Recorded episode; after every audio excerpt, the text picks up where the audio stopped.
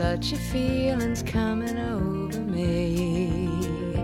There is wonder in most everything I see. Not a cloud in the sky, got the sun in my eyes, and I won't be surprised if it's a dream. Everything I want the world to be is now coming true, especially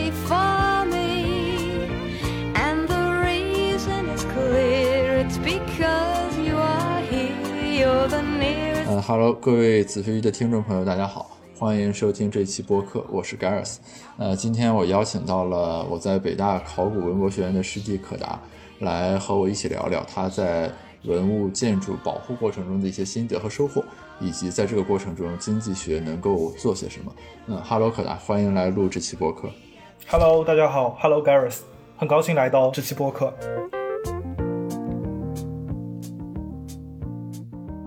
呃，你能先介绍一下你的专业吗？虽然我知道你是考古文博学院的，但其实我对具体的这个内容一无所知啊。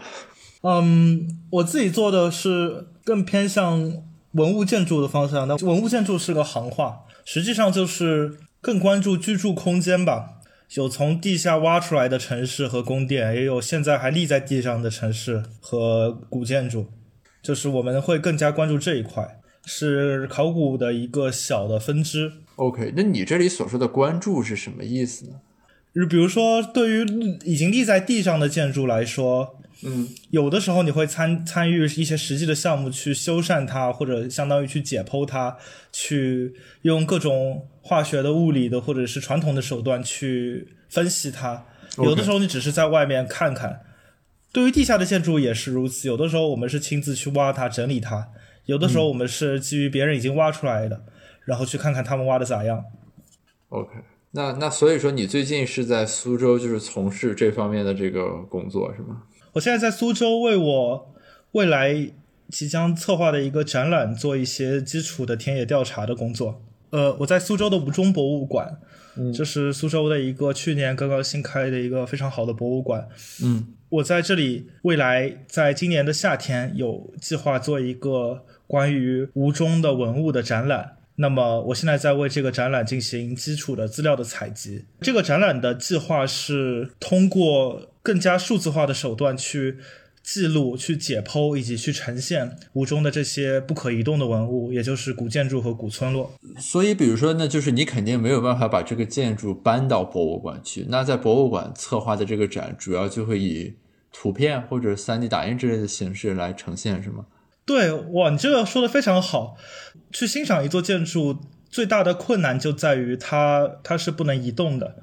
除了像苏州也好，特别是像安徽皖南地区的那些特别精致的宅子，会有一些收藏家去购买它，然后去把它运到别的地方。这当然是有这样的例子的，但更多的建筑你只能到现场才能看到它。嗯那么在学术界也好，在业界也好，有过非常多的如何把它能够让你在家里或者在你城市的博物馆里就能看到这个建筑的尝试。比如说，有些壁画会把它用非常高精度的去把它复制下来，然后在博物馆展出。比如说，像我们北大的赛克勒博物馆展出过呃一些非常重要的壁画，比如山西高平开化寺的壁画。呃，同时我们也会尝试用像 VR 眼镜或者是 AR 这样的手段去做一些展示。但我这个展览的目的就是旨在探索我们可以利用什么更加新的手段，以及我们可以通过这种手段向普通观众或者说向大多数人介绍些什么，如何用更新的手段揭示他们甚至在现场都无法察觉到的东西。这是我做这个计划的一个雄心壮志吧。所以你这个展，我的理解就是，它在一般的说让大家看到这些东西之外，其实还有一点，就等于是说你在对方法论也在进行一种探索，即如何呈现古建筑。就是你除了就是给大家呈现古建筑长这样，就是这一重这个知识性或者体验性的之外，其实你是在摸索一个形式的问题啊，一个更普遍性的问题。对对，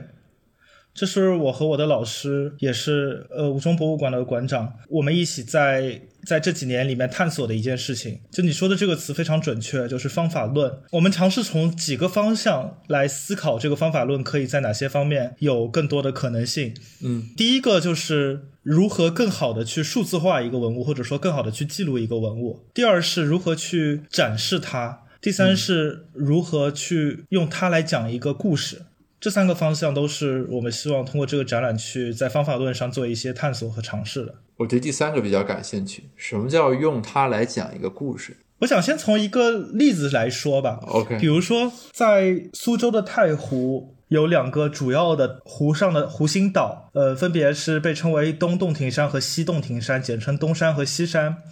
这两个岛的建筑，如果你对这个地方非常非常熟悉的话，你可以感觉到它们存在着一些微妙的差别。比如说，西山的建筑往往坡度更大，会更加依山而建一些，而东山的建筑往往会在平缓的、比较平缓的山下的平地上面展开。再比如说，西山岛的建筑往往墙更加高，有高墙大院，用石头和砖头垒起。远远超出人的尺度的墙，而东山可能没有那么夸张。太湖上还有别的一些岛屿，也有类似这样的古村落，有传统的民居。但是问题是，如果你是一个普通观众的话，你从东山岛到西山岛，车程可能要一个多小时，如果坐船的话，也要半个多小时。嗯，如果你没有受过建筑学的训练的话，你从这个岛到那个岛上，你早就忘了前面那个岛到底是怎样的尺度，或者带给你是什么样的感受。即使你有一些依稀的印象，你也很难把它作为比较的素材。但是有了数字化的手段，我就可以让这两个岛上的建筑出现在一起。嗯，无论是你戴着眼镜，或者是你透过屏幕看见，或者我们把它 3D 打印出来，你看到两个实物，你都能够清晰的比较出它们在样式上有什么区别，在形式上有什么区别。也就是说，它帮助了你的记忆，或者说它帮助你去比较你之前所很难比较的东西。嗯嗯嗯。再比如说，我还想讲的一个例子是。我们知道苏州或者说是呃南方的建筑，往往都是以一进一进以天井为中心的。那这个天井应该设置的有多大有多深呢？我们常常说高墙大院，但是如果这个天井太深了，或者说天井的面积太大了，那么在夏天。这地方就会变得非常的炎热，大量的阳光直射在这里，弄得你整个家都变得非常炎热，非常不可居住。但如果这个天井很浅，或者说很短的话，那么阳光可能一年四季都只有中午那半个小时可以照到，那你也晒不了太阳，最后你家所有的东西，衣服也会发霉，家具也会变臭，那这个地方也会变得很不宜居。所以说，你要让这个阳光能够无论是春夏秋冬都有恰到好处的时间段，可以落在这个天井里。那你怎么去设计它呢？以往我们是会去参考一些已经有的那些被认为是精品的建筑也好，园林也好，去寻找它们的尺度规律。但我们可不可以让观众也成为一个仿佛是明清时期的工匠或者设计师呢？他们能不能去调控那些 slider，让他去调参、调整那些参数？无论是通过屏幕，或者是通过一个实体的一个拨杆。让他去在一个三 D 的一个理想的天井的模型里面去控制建筑该有多高，间距有多高，而这个围墙有多深，从而选择出一个让他觉得最理想的空间的尺度。我可以去模拟它的阳光在夏至时是什么样，在春分秋分时是什么样。那么你就体验了设计的这个过程，你也就理解了那些。今天被列为世界遗产的，或或者被列为国宝那些不朽的古代建筑的名作，是如何去确定那些与人的生活体验息息相关的空间尺度的？所以，其实就是你要用各种的技术手段或者说设计，其实是在深化一个观众对于这个建筑的理解。对，这是我们的野心。当然，最后我们能实现多少，那就欢迎大家到时候来我们的这个展览，来看看我这个吹的牛到底实现多少。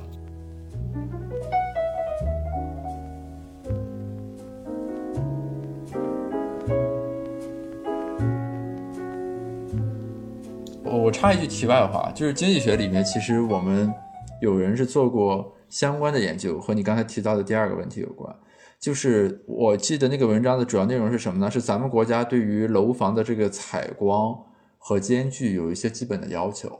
那么因为从南到北，这个好像叫什么太阳高度角还是什么啊？那个地理知识我不太记得了，是不一样的。所以它其实就会对于城市里面土地的利用效率、楼的间距等等产生一定的影响。然后我记得那个文章就是利用了这个方面的这个差异。去探究了城市的规划、土地利用等等方面的这个关系啊，是一个很精彩的这个经济学的研究。哇，你说的这个太让人有感同身受的感觉了。就所有无论是上建筑或者土木或者规划相关课程人都一定会被这个太阳高度角这个东西折磨过。哦，因为这个东西是一个非常强制的规范。嗯，无论是商业楼盘还是公共建筑。在你提交这个方案给你的甲方或者委托人或者政府的时候，都一定要附上详细的对每天每个区域有多少地方多少时间被光线照耀到的这个估算，而且甚至你会因为它不得不委屈你的很多设计。这这个东西就真的像是一种带着镣铐跳舞的那个镣铐。因因为在经济学里面呢，我们平时做数据分析的时候要面临的一个很大的挑战是什么呢？就是说我们现实中看到的很多结果。它都是很多种因素共同作用的结果，你就很难说清楚，说是因为什么哪个导致了哪个，对吧？就是什么供给需求，对吧？买的多，所以卖的多；卖的多，所以买的多，就来回跳。所以现在就大家很喜欢利用这种，就是来自于自然界的这样一些，我们把它叫变异度啊，就 variation，因为这个就很外生嘛，很干净，就是说，就等于是好像很多根绳子，我们把其他的都给固定住了，只有这一个在这个地方动。与之类似的还有什么日出日落的时间？就是像高中物理，然后解一道很复杂的题，你会先把其中的某几个什么小滑块，先把它隔离出来，先把它算好，再去算别的。对对对对，这样吗？很类似的思路。所以你刚才一说那个采光什么的，我第一反应想到这个文章。而且这种文章它都是要很精巧的，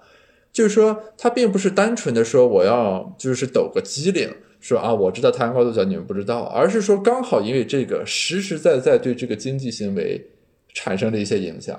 那这样的话，这个研究我们才认为就是你既是很 cute，但是你又是很有价值的啊，否则单纯抖机灵其实是没有意义啊。那个 paper 我读过一次，这印象非常深。我真的觉得当时听你的描述就觉得太酷了。因为就我们的学科的一个比较大的困境也好，或者说是经常会遇到的一个挑战，就是你时常要去处理非常多的要素，而这些要素往往是超过人的尺度的，在空间上和时间上，它可能距离相当的远，超出一个人在步行或者甚至是开车所能够快速浏览的范围，在时间上可能也跨得非常遥远，所以说往往我们非常期待有那么一根绳子。可以把那些东西暂时的串联起来，成为一种枢纽或者主线，但又往往这种企图是不能够达到的。这个你其实可以关注一下量化历史研究或者经济史的研究。我隐约感觉这里面好像有些东西与你说的相合。我再举个例子啊，我读过一篇国际贸易的那个文章，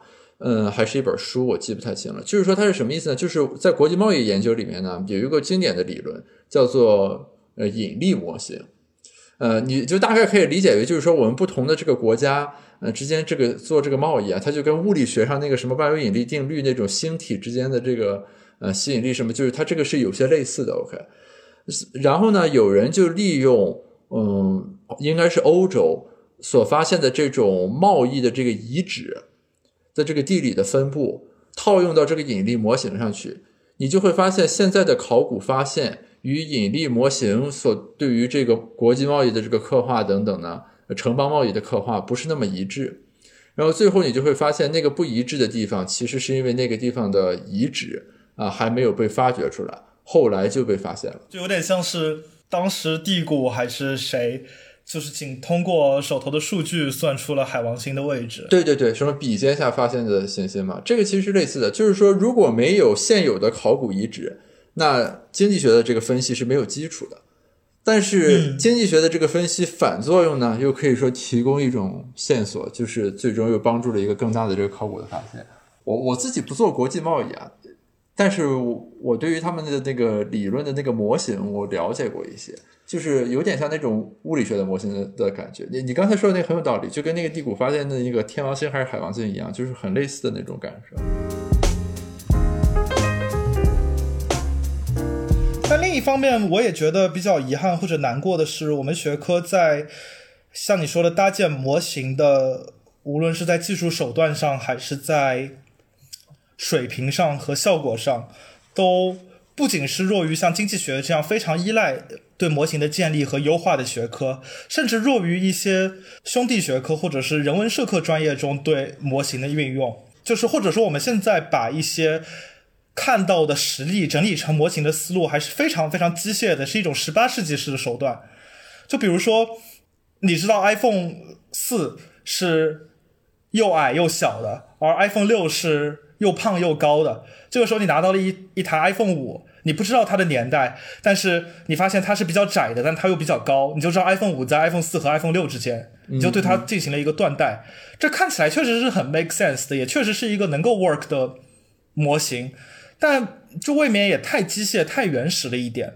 我们现在在描述两个已知的，无论是地下挖出来的，还是在地上存在的遗存的时候，还太过于依赖这种通过肉眼去寻找特征点，去对它进行量化，去对它进行排序的手段。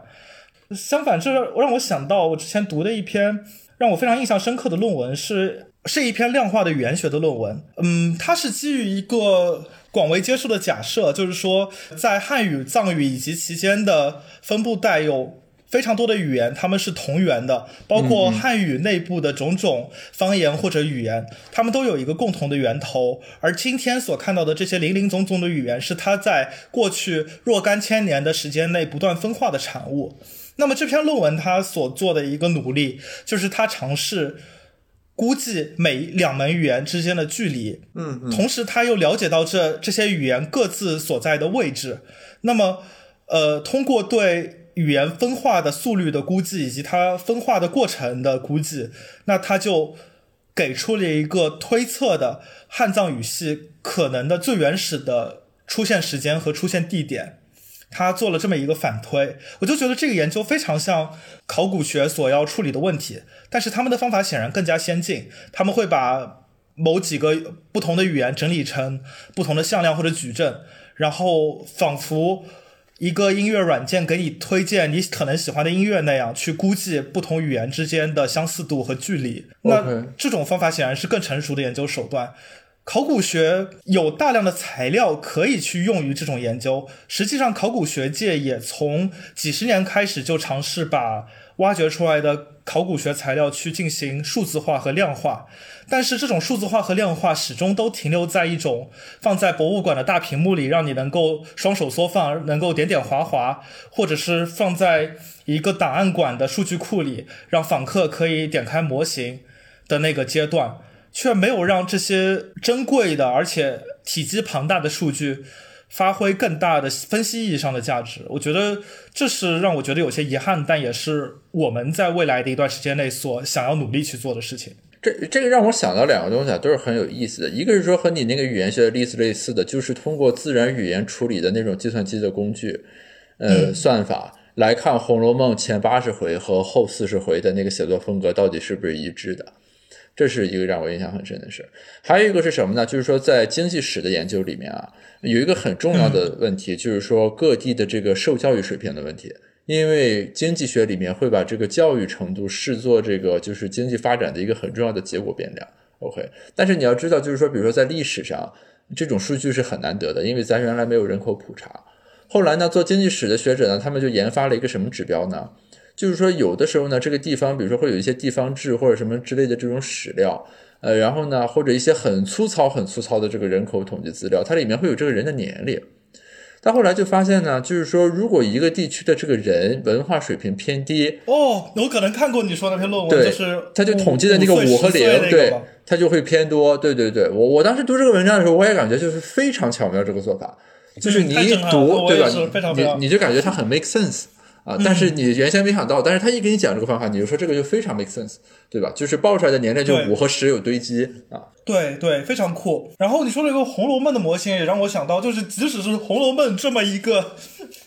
有点畸形的一个研究领域，所谓的红学，它都经历了从几十年前单独的字频统计、词频统计，靠一个学者在图书馆里画正字去数每个字出现的频率，到如今已经可以用 NLP 去。分析他的语气，或者说写作者可能的画像，但是我们考古学或者说是建筑史学科在这一方面还是停留在几十年前那个出现一个了字就画一个正字的那个阶段。我我的一个直观感受啊和假设是，就是现在计算机方面的最新的科研进展，特别是人工智能和机器学习，应该会在不远的将来给你们学科带来比较深刻的变化。就是之前我跟一个做气象还有大数据的这个企业的负责人聊天，他们告诉我什么呢？就是说，呃，比如说气象预测这个东西很重要，就是咱理解的天气预报。然后我们国家的气象学家在这方面是做了大量的工作的，而且有很精准的模型。比如说，就是因为这个气象变化过程是个物理过程嘛，对吧？什么来了块云彩，它就怎么怎么样，他们是有这个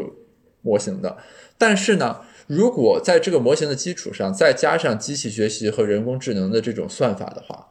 会把原来的那个天气预报的准确程度提升将近十到十五个百分点。哇！然而呢，这个在传统的气象学学者眼中是不可以接受的。为什么呢？是因为机器学习和人工智能，呃，是一个黑箱啊。就是这个，如果是搞计算机的人可以理解。我最近也在学这个东西，就是说它没有一个。物理基础来给你呈现，你明白吧？就是在传统气象学学者眼中，你这个物理过程要是明确的，比如说来了云彩，云彩的成分是什么？于是降水率怎么样变化？呃，什么温度怎么样变化？就这里要有个物理过程。但是人工智能它那个算法是一个黑箱，就是说我确实算的比你准，但是我没有办法从这个过程中揭示出来这里面哦一条一条那个底层物理规则是什么。所以很多气象学者是很排斥这个东西的。但是现在你就经过这种验证之后，会发现，就是不管这个过程里面这个黑箱怎么样的问题，从结果上来看，就是会有很大的改进和突破。所以说，就现在气象预测这个方面，也在逐渐的拥抱这种就是计算机领域比较前沿的成果。我的感受是说，就结果导向来看，这个东西一定会逐渐的击穿很多个学科。啊，就考古肯定也不例外嘛，对吧？经济学已经是完全拥抱这东西。我觉得气象学也是幸运的。第一是气象学的老学究们甚至还是愿意试一试。但其实我接触到的一些，特别是在地方上长期工作的一些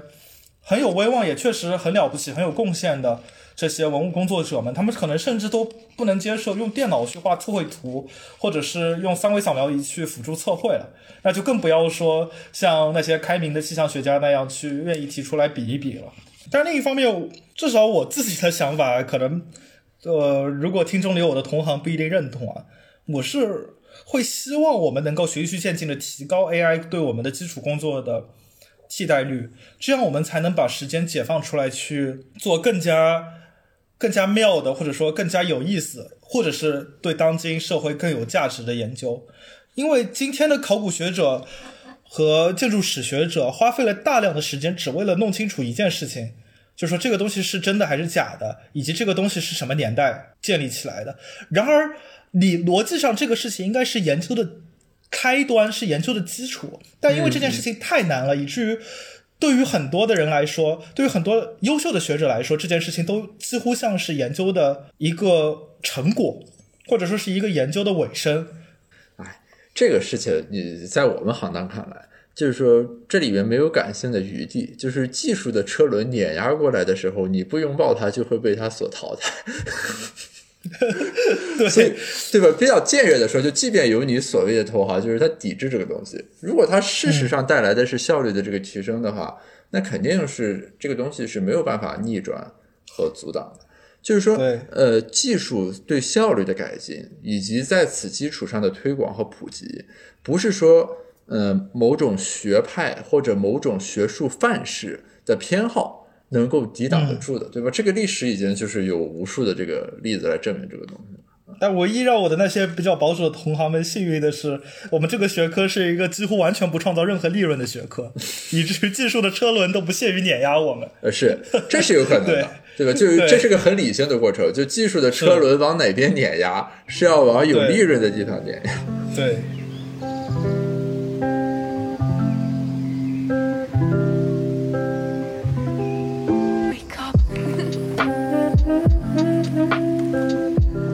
你你这次在这个苏州研究这个古建筑，有发现什么问题吗？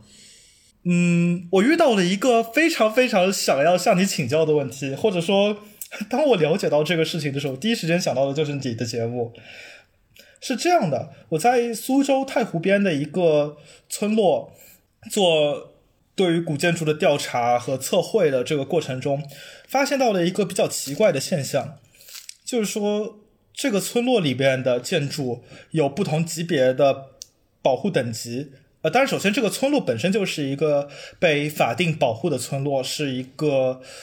呃某个级别的历史文化名村。那么在法律上，这个村落应该是把对这些古建筑和文物的保护放在一个比较高的优先级上的。那么现在在这个村落里面有不同级别的若干座建筑，当然有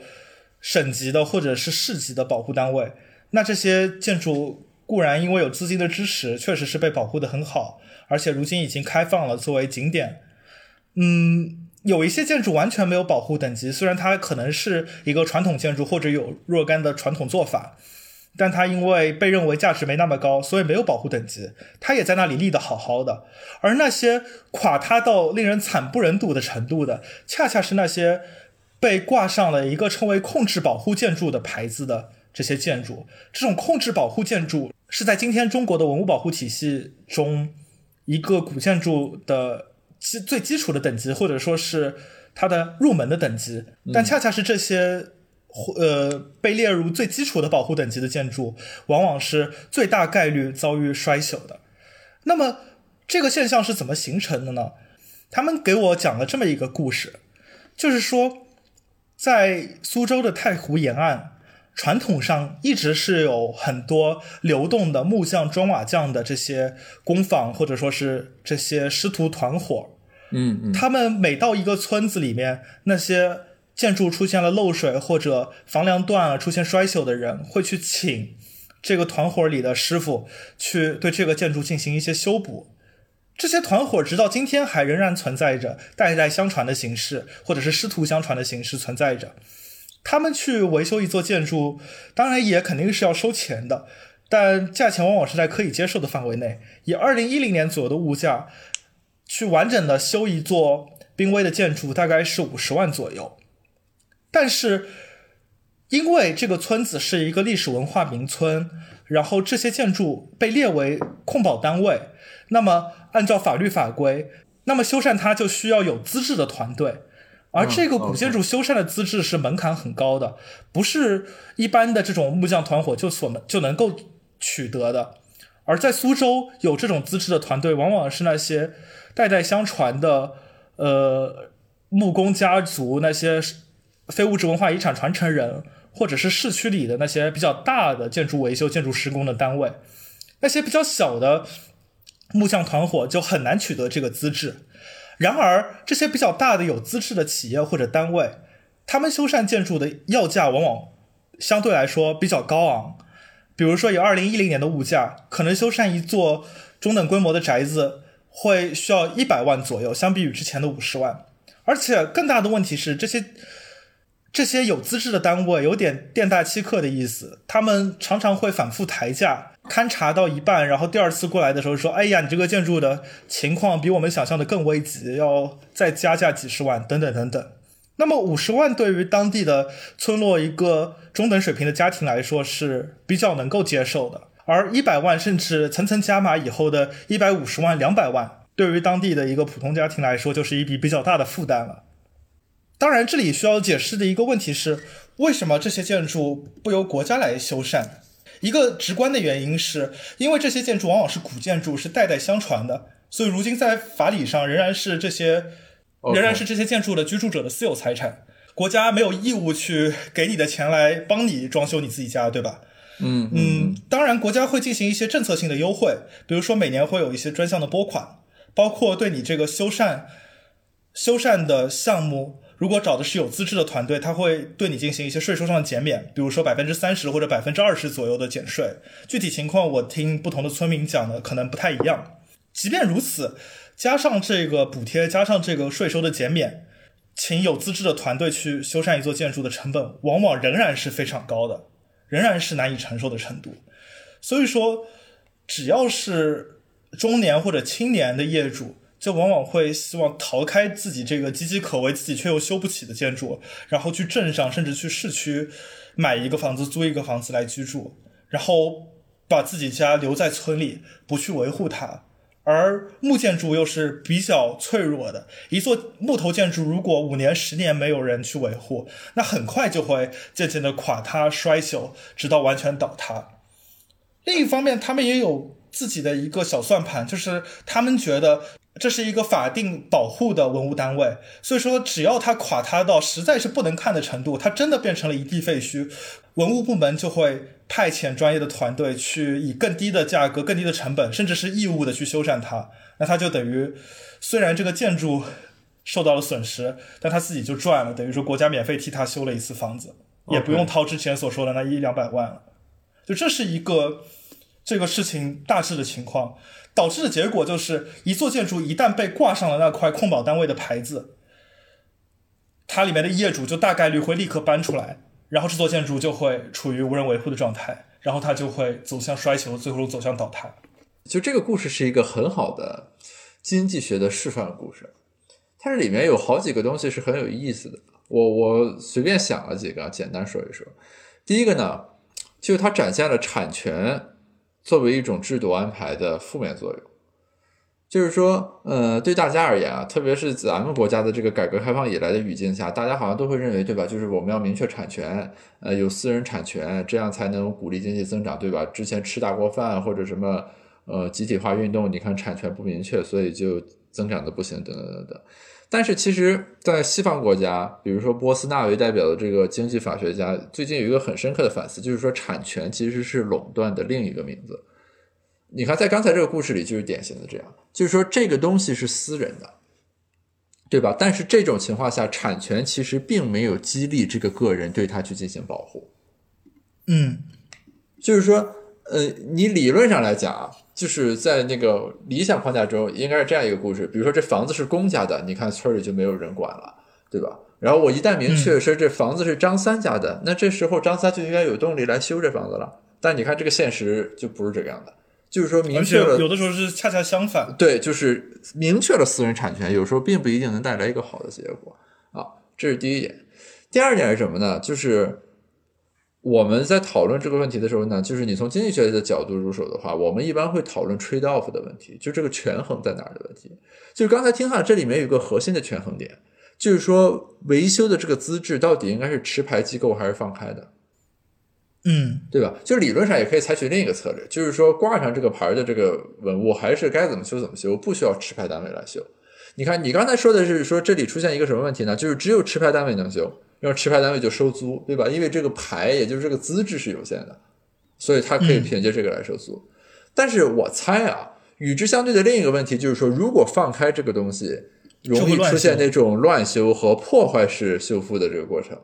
对吧？这个在很多地方也出现过，什么把壁画给刷上了漆，或者把那个呃壁画那什么描的，就是没有本来面目之类的这个东西。对，所以全世界都有这样的。对，所以这个地方其实就是一个 trade off 的问题，就是说这两种方式没有哪一个是占优策略，是更好的。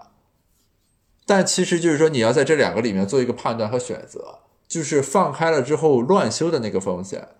和只让持牌机构修，他们收租，使得这个有效的修缮不足，这两个问题哪个是更严重的问题？呃，这个就转回到考古专业方面以及这个主管部门的判断上了，其实是，对吧？就是估计你们也会有这种大致的研判啊。虽然你们和那文物保护局想的，就是猜的那概率可能不一样，就是说乱修作为一个问题和不修作为一个问题，哪一个是更严重的问题的？这样一个 trade off。而且让事情变得更复杂的是两个问题。第一个问题是，我们假设在明清时代就已经有比较活跃的这种木工和砖瓦工的团伙了，因为在苏州地区和太湖流域，这种建材和建筑的施工是非常早就完成了一个商品化的过程。我不知道我用“商品化”这个词是否准确，就很早出现了，呃，以盈利为目的的师徒相传的这些行会和团伙。所以说，我们可以想象，在清代，除了那些去给乾隆皇帝修园子那些顶级团队以外，别的团队之间都是比较平等的竞争，或者说完全靠手艺取胜。当然了，这里的手艺可能不是现代意义上的修得好，但至少他们会试图修的天衣无缝，或者修的精致、修的漂亮。嗯，但是在今天，存在着拿到牌子和没拿拿到牌子的团队的区别了以后，那些没拿到团牌、那些没拿到牌照的团队，可能就会以别的方式取胜。比如说，我可以给你一个极低的让你无法拒绝的报价，或者说我可以给你修的面目全非，但是给你的宅子变得特别实用，甚至你可以在里面开民宿、开精品酒店。嗯嗯，因为那些有资质的单位，他们不敢去做这些在法律灰色地带的事情。所以说，这就让这个游戏规则也发生了一定程度的变化。然后，第二个让事情变得更复杂的问题在于，如果我们单纯的把古建筑留存的状态作为一个参数的话，它和我对它投入的修修缮成本可能未必是单调的。一座建筑，我投入一亿，当然可以修得非常非常的好，我对它进行深刻的测绘，进行无与伦比的研究，请世界上最好的团队。然后使它修到了一个让所有人都无法辩驳的状态，但问题在于，并不是说我越投入的多，这个效果就越好。就如果我投入了十万，有可能效果还不如我一分钱都不投入。就比如说我们在，特别是在中国中部的一些省份，能看到很多政府确实出资了，也出了不少钱，但是这个钱又不够多，最终导致的结果就是仿佛是在乱修。那 OK，呃，损毁了很多历史信息，或者把那些应该得到留存和记录的信息当成坏掉的废料给扔掉，或者是修缮过于野蛮粗暴，以至于完全破坏了那种历史氛围和和千百年来的传统的环境。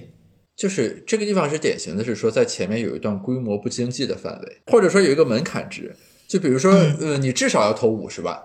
那么剩下的你投的越多越好，那就是七十万比六十万修得好，八十万比七十万修得好。但是你在五十万以下的时候，你什么加个一万或者加个五万、十万，对这个事情没有本质影响，甚至更差，对吧？因为你还不如不修。就是很多做文物的人或者做考古人会把“不如不修”这句话挂在嘴上。对，就是在这种情况下，这这是属于行业特征的问题。在这种情况下，一般的思路就是说，这个东西要规模化，或者说收归公家来操作的。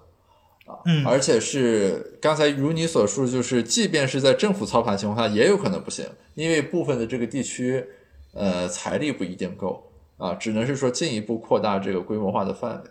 但是无论如何，这个回到刚才说的那个问题是什么呢？就是在边际的决策上，你总要有所取舍和权衡的问题，其实是，对吧？就是理论上来说，如果我们把全国所有文物预算编成一个预算，它干什么都是够的。但问题是说你要撒胡椒边儿嘛，对吧？就是你总要分在很多个不同的事情上，于是就又出现了刚才说的那个问题。所以说，在这个角度上来讲，经济学的思路就有一点冷酷和无情。其实就是说，理论上应该是你们来进行一个排序。就是如果说在中国所有的古建筑当中，我们要有所取舍的时候，我们优先保护的是什么？放弃的又是什么？就犹如我们刚才说，在被乱修的风险。和它最终不被修缮坍塌掉的这个风险之间，你所做的这个权衡和取舍又是什么？就经济学或者说公共管理能做到的，只是说把这些东西血淋淋的揭示出来，然后摆在大家面前，但是他没有办法解决这个问题。最终的这个选择就又回到了一个专业问题，因为这是个偏好问题嘛，对吧？或者是个判断问题，这烫手山芋就甩回到你们手里来了。那如你所说，现在文管部门做出的决策就是说，宁可不修。不能乱修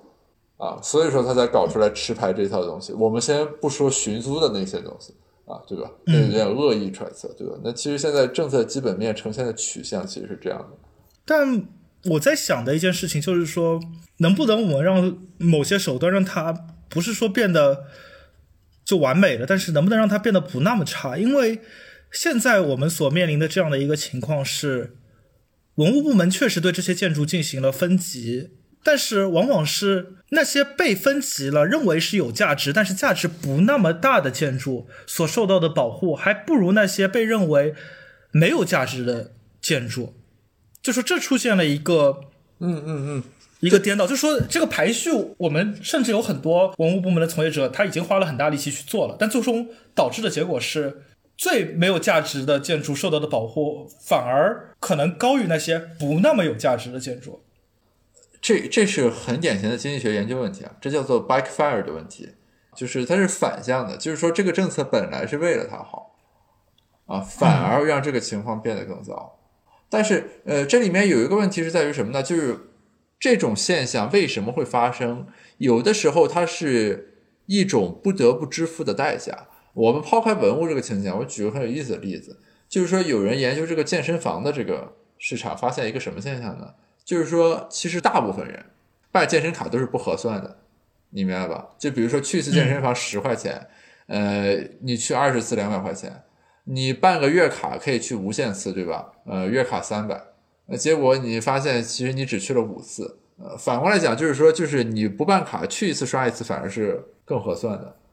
那为什么大家还办卡呢？后来你就发现一个问题，就是说如果你不办卡，你就一次都不去了。嗯，你明白？就是说办卡看起来你好像还不如去一次算付一次的钱合算。那大家为什么要办卡？是因为说不办卡你一次就不去了。回到刚才那个情境下，就是说我明白你意思，就是可能我画了五档，最顶上那两档重要的文物确实得到了很好的保护，结果剩下那三档就被牺牲掉了，还不如说你把它撇在一边，至少还有点民间的人的力量去维护它，对吧？你现在非得让持牌机构修，又没有人修，但是可能就是说这就是这个政策组合所带来的一种代价，就是嗯你要知道，上面的两档或者三档那个好的建筑得到的保护不是毫无缘由的，它是植根于说这个评级和保护体系里的。那么下面那几档那个文物被牺牲掉，也不是没有缘由的，或者说这文物部门蠢坏，故意把它们弄成这样，而是说某种变相的代价。但这里面是可以有优化空间的，肯定是，或者说至少我们可以想办法让这个代价最小化，对吧？比如说把嗯现在最底下那档的建筑甩出来。啊，就不再遵循那个什么挂牌建筑所必须遵循的那种修缮的这个制度，就这种局部的优化是可能的。但是就是说，我们从全局意义上要始终要有这种意识，就一个政策在推进的时候，它的那个获益那方的收益是很有可能以另一部分人的这个更惨痛的这个处境为代价的。嗯只是说在你这个情景下是文物的处境。我再举个例子，就是类似于说，比如说我们说你在高速公路上开车必须系安全带，结果后来发现交通事故并没有因此减少，为什么呢？是因为司机系了安全带之后开车就不那么仔细了，于是行人嗯被车给撞飞的概率更加增加了。那你固然是保护了司机，保护了驾驶员，但是行人为此付出了这个相应的代价。就是说这个政策啊，它很少有那种说就是非常的干净啊，我想让它变好，那它就是变好这样一种情况。你一锤子下去之后，它总就会有一些那种此起彼伏，就跟打地鼠的那种感觉似的。然后我们能做的其实就只能是一个权衡。就你刚才说这个问题嗯是一个很典型的，就是呃经济学分析里面的这个问题。就我们可以把各种 margin 给你列出来，以及有一些局部改进，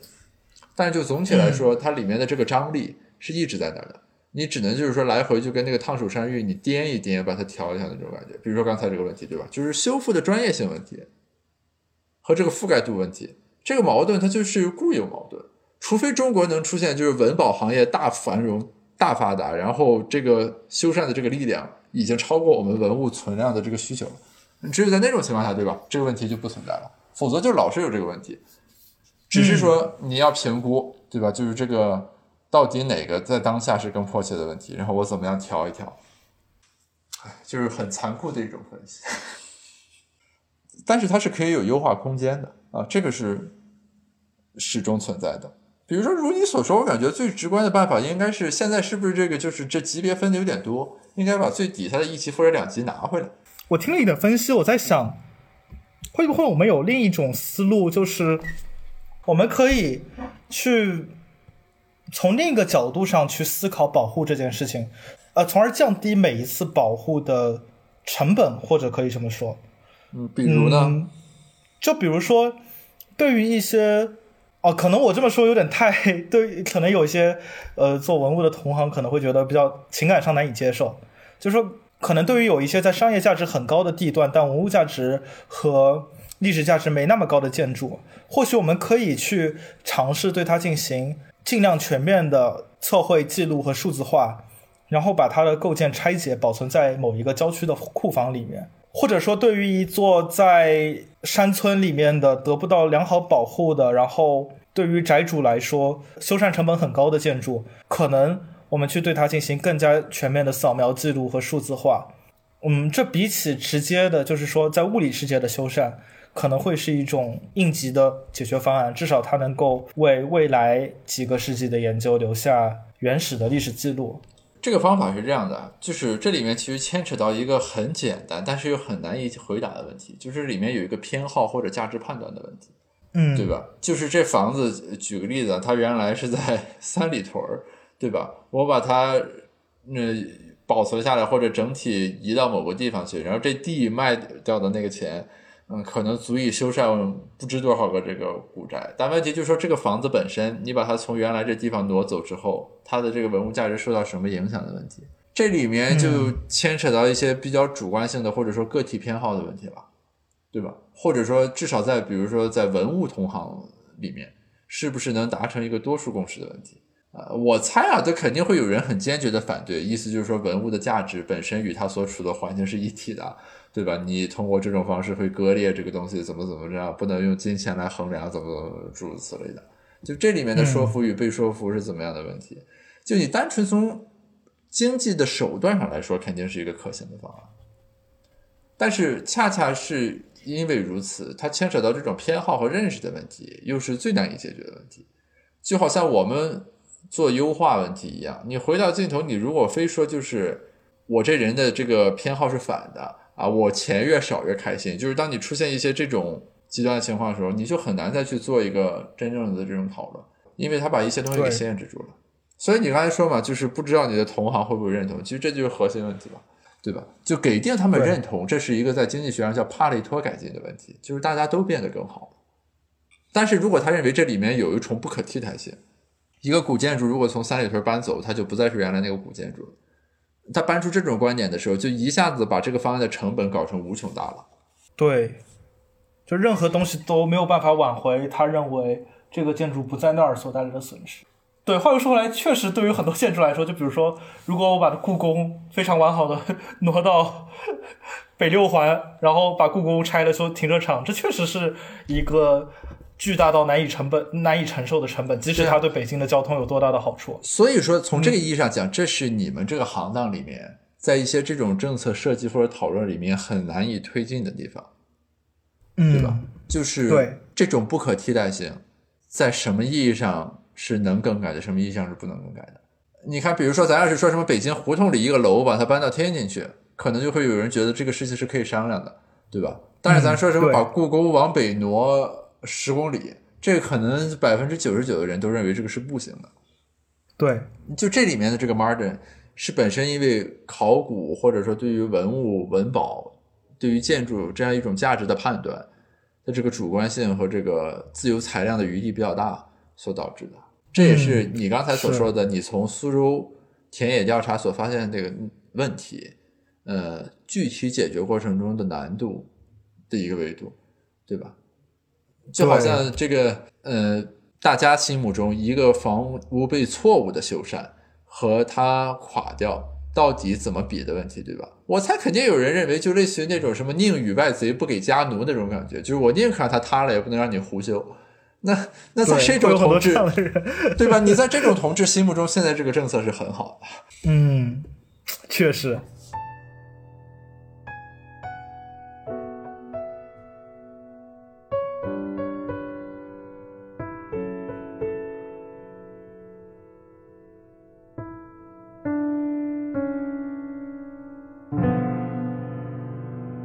真的是，就是在我学古建筑和学考古的这几年里，我自己感觉我自己经历了一个转变。就是说，在最开始的那一两年里，我是很抗拒你所说的价值评估这样的东西的。我还我记得很清楚，在我大二的时候有一个大作业，是一个假设的题目，就是说我对北京的某一个胡同进行怎样怎样的改造，然后。你需要去评估哪些建筑必须得要保留，哪些建筑可以进行有限的修缮和修改，然后哪些建筑可以拆除。嗯，本来这可能是一种很纯学术的东西，但是当我真的为了完成这个作业去了那个胡同，我发现那些被我们标注为没有历史价值、可以拆除来修停车场或者是修新建筑的那些建筑本身，